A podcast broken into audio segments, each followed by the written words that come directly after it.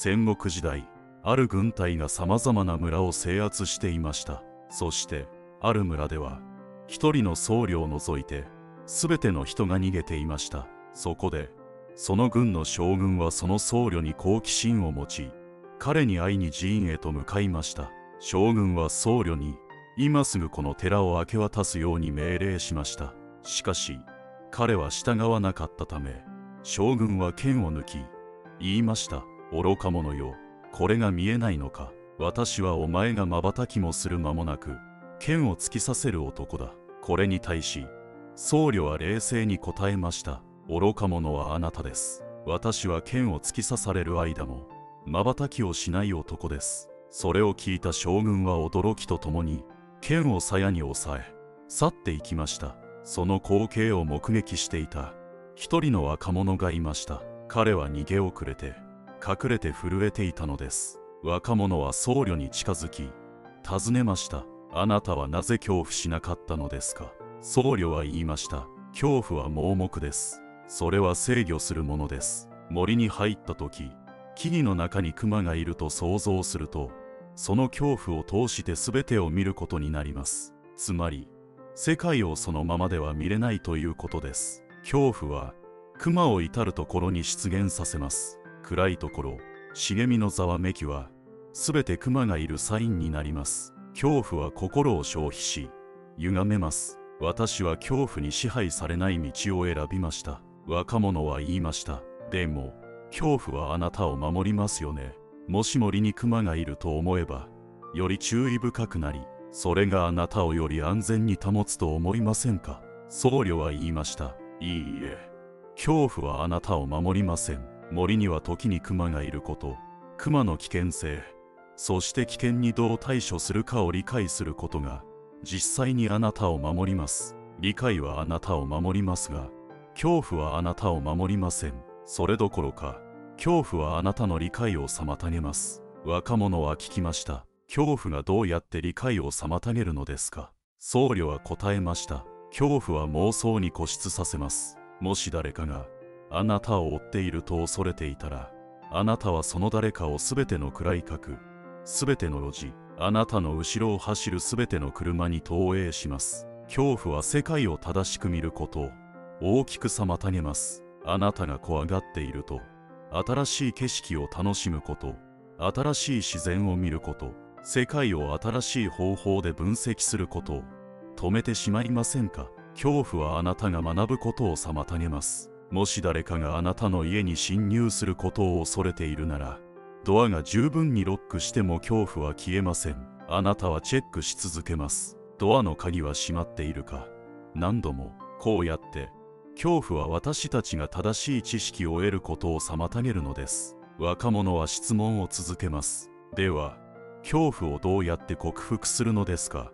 どうすれば私の心から恐怖をなくすことができますか。僧侶は言いました。恐怖を克服するには根本の原因から完全に消滅させる必要があります。では恐怖の原因について見てみましょう。わかりました。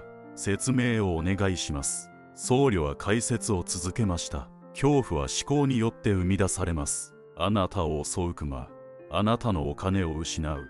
愛する人を失うという思考が恐怖を生み出します。したがって恐怖は将来の痛みの想像から生じます。若者は尋ねました。ではなぜ私は将来の痛みの思考をするのでしょうか？僧侶は答えました。すべての思考は欲望から生じます。痛み。身体的または心理的な痛みから自分を守るという欲望が恐怖を引き起こします。考えてみてください。もしあなたが自分自身を安全に保ちたいと思っているならその安全が脅かされる全ての方法を想像し始めます。あなたは考えます。運転中に誰かが私に衝突するとしたらまたは私が寝ている間に家が火事になるとしたらまたは草の中に蛇がいるとしたらそしてこれらすべてのイメージが心に恐怖を生み出します。若者は言いました。それは将来の危機から自分自身を守るために必要だと思いますが何が問題なのでしょうか？僧侶は言いました。必要だと思いますか？良い質問ですね。もう少し詳しく見てみましょう。痛みから自分自身を守ることはできますか？明日。竜巻があなたの家を破壊するかもしれませんがそれをコントロールすることはできません。車が道路からそれてあなたに衝突するかもしれませんがそれをコントロールすることはできません。全ては運命が決めるものです。若者は鋭く返答しました。それは馬鹿げています。運命に私の安全を任せるべきだと言っているのですか。その場合目隠しをして道路を渡るべきですか。全てを運命に任せるべきですか。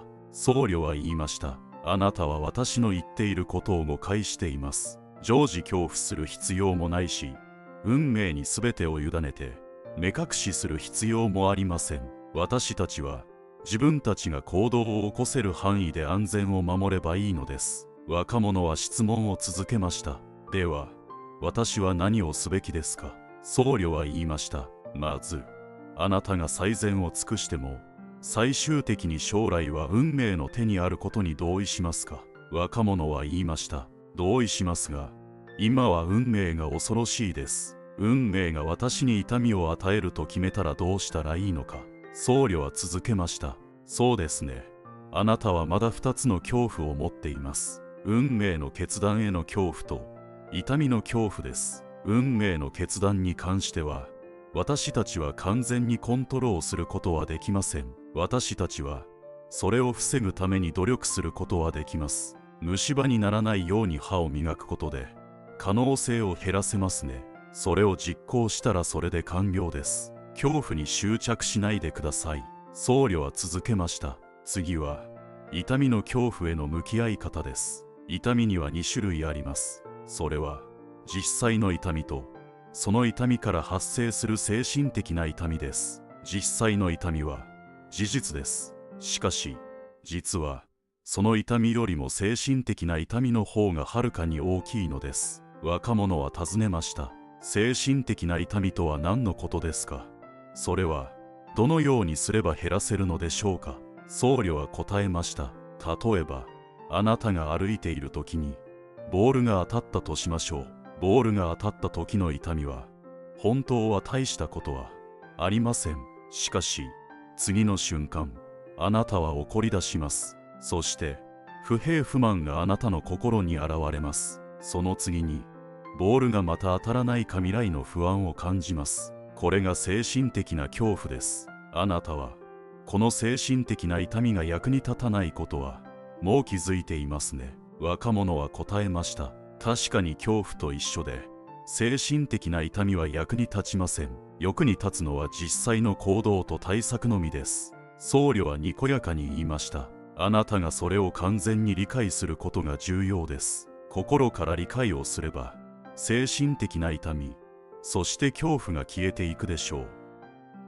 ダンバパダデブッダは賢い人は恐怖を超越しておりその結果真に自由であると述べています。心から恐怖を完全に排除することは難しいですが減らすことは私たちでも十分に可能です。それには理解をすることがスタートラインです。恐怖は心が学ぶことを阻む障壁であり恐怖の源は自分自身を痛みから守りたいという欲求です。しかし私たちは自分自身を痛みから守ることはできません。私たちは最終的には運命の手の中にあります。可能性は減らせても結局は運命の手にあることを認めるしかありません。心から恐怖を完全に排除するためには将来の苦痛から発生する精神的な苦痛を観察しそして消滅させることです。この動画では概念の理解を促進しました。それだけでもあなたの恐怖は減っていくはずです。さらにそれを確実にするためには瞑想という実践が必要です。人生の地図の瞑想のメンバーシップでは瞑想のノウハウを学べる基礎コースも配信しています。基礎コースには恐怖や不安の感情の扱い方も説明しています。人生の地図をご覧いただきありがとうございました。あなたが幸せでありますように。